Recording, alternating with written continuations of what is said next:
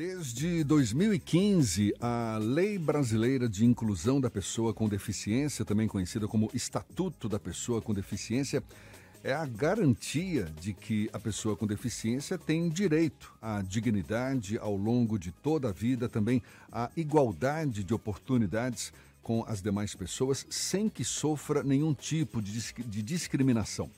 Isso, claro, além de muita dedicação dos pais ou tutores da criança. Hoje, no Issa Bahia, a gente destaca o esforço do pai de uma criança especial. Ao nosso lado, Flávio Souza, ele é pai do Pedrinho, que é uma criança especial e cercada de cuidados, de muito amor por parte da família. Flávio está aqui com a gente hoje para contar um pouco sobre essa divisão da rotina para cuidar também do Pedrinho. Prazer tê-lo aqui com a gente, um prazer. Tudo bom, Flávio? Seja bem-vindo, bom dia. Tudo jóia, bom dia, eu sou o Flávio. Bom dia, ouvintes, bom dia a todos, bom dia, equipe aí, né? Da Tarde FM, estou aqui é uma satisfação estar aqui com vocês. Pois é, quem, quem nos falou a seu respeito foi a presidente da Associação Baiana de Ecoterapia, Maria Cristina Guimarães Brito, que você certamente conhece. Ela que é uma guerreira na luta pela inclusão de pessoas especiais na nossa sociedade. Uma vitoriosa, não é, nesse esforço de manter ativo o trabalho da ecoterapia, ainda sendo realizado lá no Parque de Exposições de Salvador.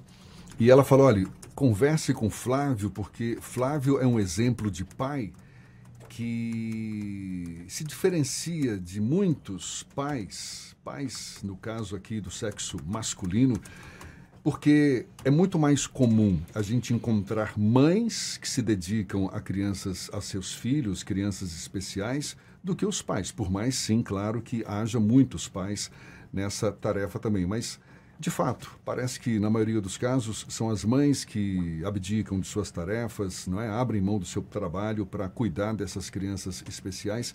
E você tem essa causa como uma das, das suas grandes bandeiras, digamos assim.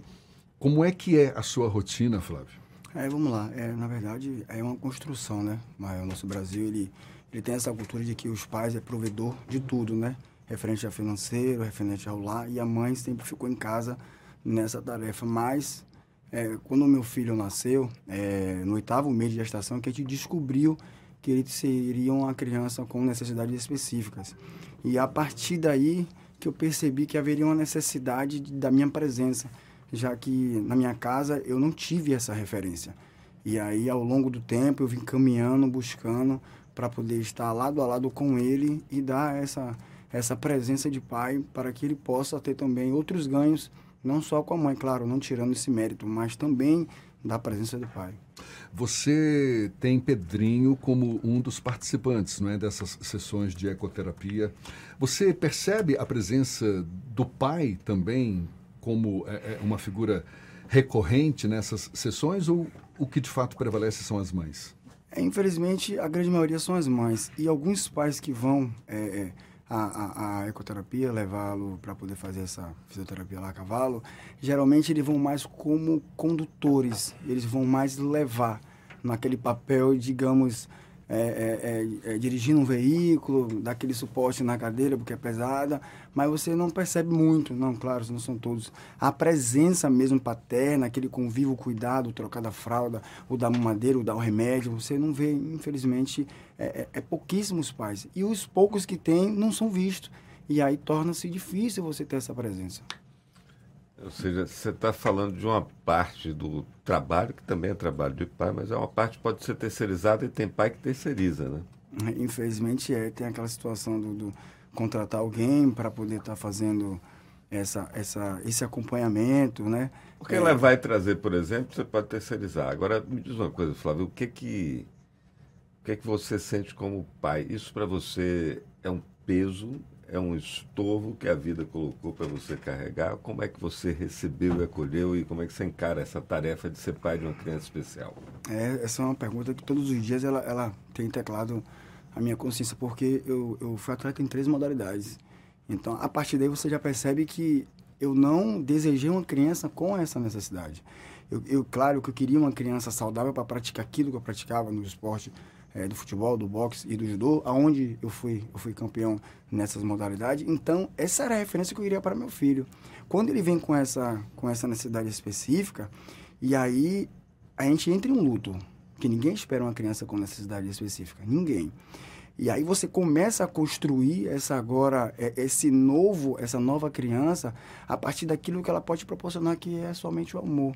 Então, a partir daí que você vai galgando, que você vai buscando recursos, que você começa a perceber apenas um movimento de uma mão, apenas um movimento de um piscar de olho, apenas um sorriso, porque uma criança normal ela já corre, já anda, já pula, já fala. E essa criança com necessidade, às vezes, ela não tem ela tem essa limitação. Então, a partir daí que você começa a crescer em amor e abraçar esse ser humaninho, que precisa do seu afeto, que precisa do seu amor, precisa estar constante como pai. Não tirando o mérito da mãe, jamais, porque a mãe é, é, é insubstituível. Mas o pai também precisa estar presente, não só como um braço forte, não só como aquele que provê, porque hoje tem várias mães que provê também. Então tá igual, igual. Só precisa dar presença. O pai é insubstituível também. A gente acha que a mãe porque pariu, é, porque, porque amamenta, né? Mas a gente precisa se achar um pouquinho mãe nesse sentido também. Verdade. Você verdade. gosta disso, né? Eu, eu, eu, eu gosto muito e, e, a cada dia que eu, eu me dou ao Pedrinho, né? Que, que, é um, que é um ser humano incrível, meu filho. Não porque é meu filho, mas é, é ele que me dá esse combustível, sabe? Pelas limitações que ele tem de não andar, de não falar. É, alguns prejuízos cognitivos, mas a, a, cada conquista dele é um combustível de que eu estou no caminho certo como pai. Claro, preciso melhorar todos os dias, a mãe dele também é uma mulher incrível, mas eu também vim lado a lado com ela ali, sabe? Galgando o, o mesmo caminho que ela vem galgando. Qual a fonte dessa força, Flávio? Você deixou bem claro aí, não é? Que todos os dias bate nessa tecla, né, na sua cabeça, se perguntando o porquê dessa situação. É algo que, imagino eu, tem que ser renovado diariamente, não é? Essa vontade, essa determinação, essa disponibilidade. Você tem uma fonte de, de energia para se sentir pronto para continuar nessa luta? É, eu sou uma pessoa que crê em Deus, né? Na forma religiosa, mas eu, eu creio em um ser que está acima de todas as coisas e que rege esse universo. Só que eu tenho uma, uma lembrança de que quando eu recebi a notícia pela mãe, ela falou, infelizmente o nosso filho vai ter uma necessidade específica. Aquilo foi um choque para mim, porque eu falei, tudo que eu tinha sonhado para ele não poderia mais fazê-lo. Então eu chorei muito nessa noite com ela, nós dois choramos muito na cama e eu eu não acreditava em falar com a barriga naquele momento que a criança tinha aquele contato. Eu nunca acreditei a partir daquele dia. Eu chorei muito e acordei de manhã com o meu rosto é, é, é, sobre a, a, barriguinha dela, que já estava né, oitavo mês de gestação. Foi quando eu percebi que a barriga mexia muito e eu acordei. Aí eu falei, a partir de hoje sim, cara, vai ser nós dois na guerra aí. Até depois do fim. Me fala um pouco dessa experiência com a ecoterapia. A Maria Cristina eu conheço já há muitos anos, me lembro desde quando ela, ainda acho que no final dos anos 80, foi uma das precursoras não é, desse, dessa técnica terapêutica com apoio dos, dos policiais militares da, da Polícia Montada, não é isso, lá no Parque de Exposições. E sempre ouvi ela falando muito bem dessa técnica como uma, uma terapia capaz de fortalecer o tônus muscular não é? de, de, de crianças. Você é, é, percebe avanços com essa ecoterapia para Pedrinho? Isso. Primeiramente, eu parabenizo aí a, a, equipe da Polícia Militar, que cede o local, o espaço, assim como os cavalos, cede também todo o apoio segurança, todo o suporte que que a, que a, que a Ana Cristina tem, eu chamo de professora, que a professora Ana Cristina tem, né? Assim também como o de IBC também, com o Exército lá também tem outro núcleo que dá todo o suporte também, todo o aparato. É, a ecoterapia ela, ela, ela, é, ela, é, algo que, que traz muito benefício porque ela trabalha muito essa ideia do, do, do neuro, porque é algo é, que trabalha na tridimensional, né? Esse movimento de frente para trás, do lado para o outro, de cima para baixo. Então, quando o Pedro começou a fazer é, é, é, esse protocolo, ele teve ganho significativo de, de socializar a ideia da presença do cavalo, né? As, as outras crianças estão ali, porque a, a, criança com necessidade específica, muitas das vezes ela fica mais em casa sozinho. Uhum. No meu caso, que não tem um, outra criança, né? É, então, quando ela se vê no meio daquelas pessoas também ali, com a cadeira de roda, um empurrando devagarzinho, outro tentando conseguir, ela vai tendo esse contato, né? As fisioterapeutas e fisioterapeutas, pessoas incrívees que se dedicam a estar ali fazendo manobras em cima do cavalo com toda a segurança. é, é um ganho extraordinário, assim, para a vida do Pedro foi assim, um divisor de águas, tá?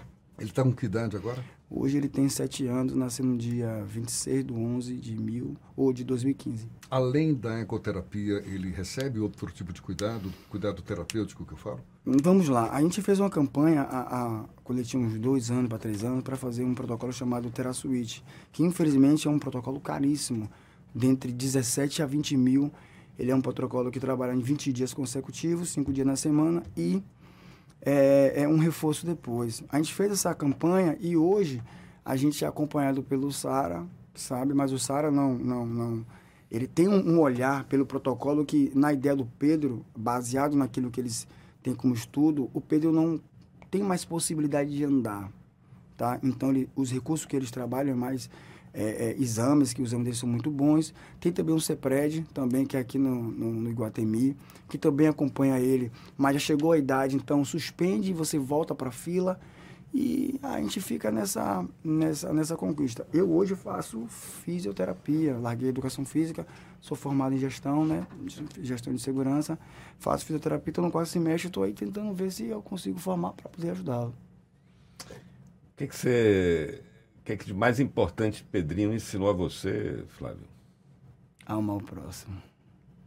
Não que eu não amasse, mas eu consigo olhar para uma pessoa e perceber que há esperança de amar alguém sem a espera da troca, porque um filho muitas das vezes ele te dá uma troca, sem ele te dá um espera abraço. da troca, isso é. Ele te dá um abraço, ele te chama de pai, ele te olha e sorri, papai vem cá, papai vamos ali, pega a bola e meu filho Faz nada. Mas o amor que tem dentro dele, sem transmitir nada disso, é o que me move todos os dias a, a dizer, não, cara, a gente está junto.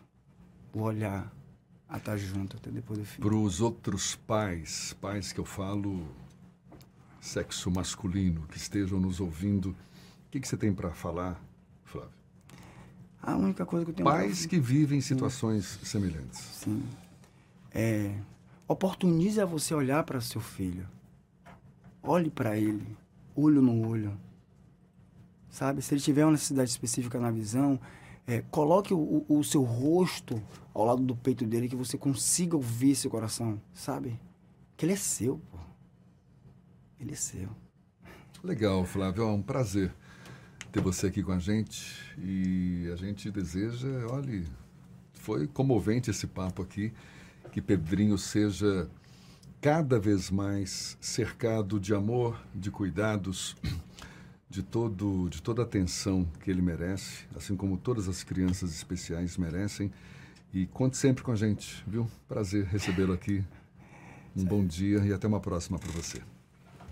Tá bom?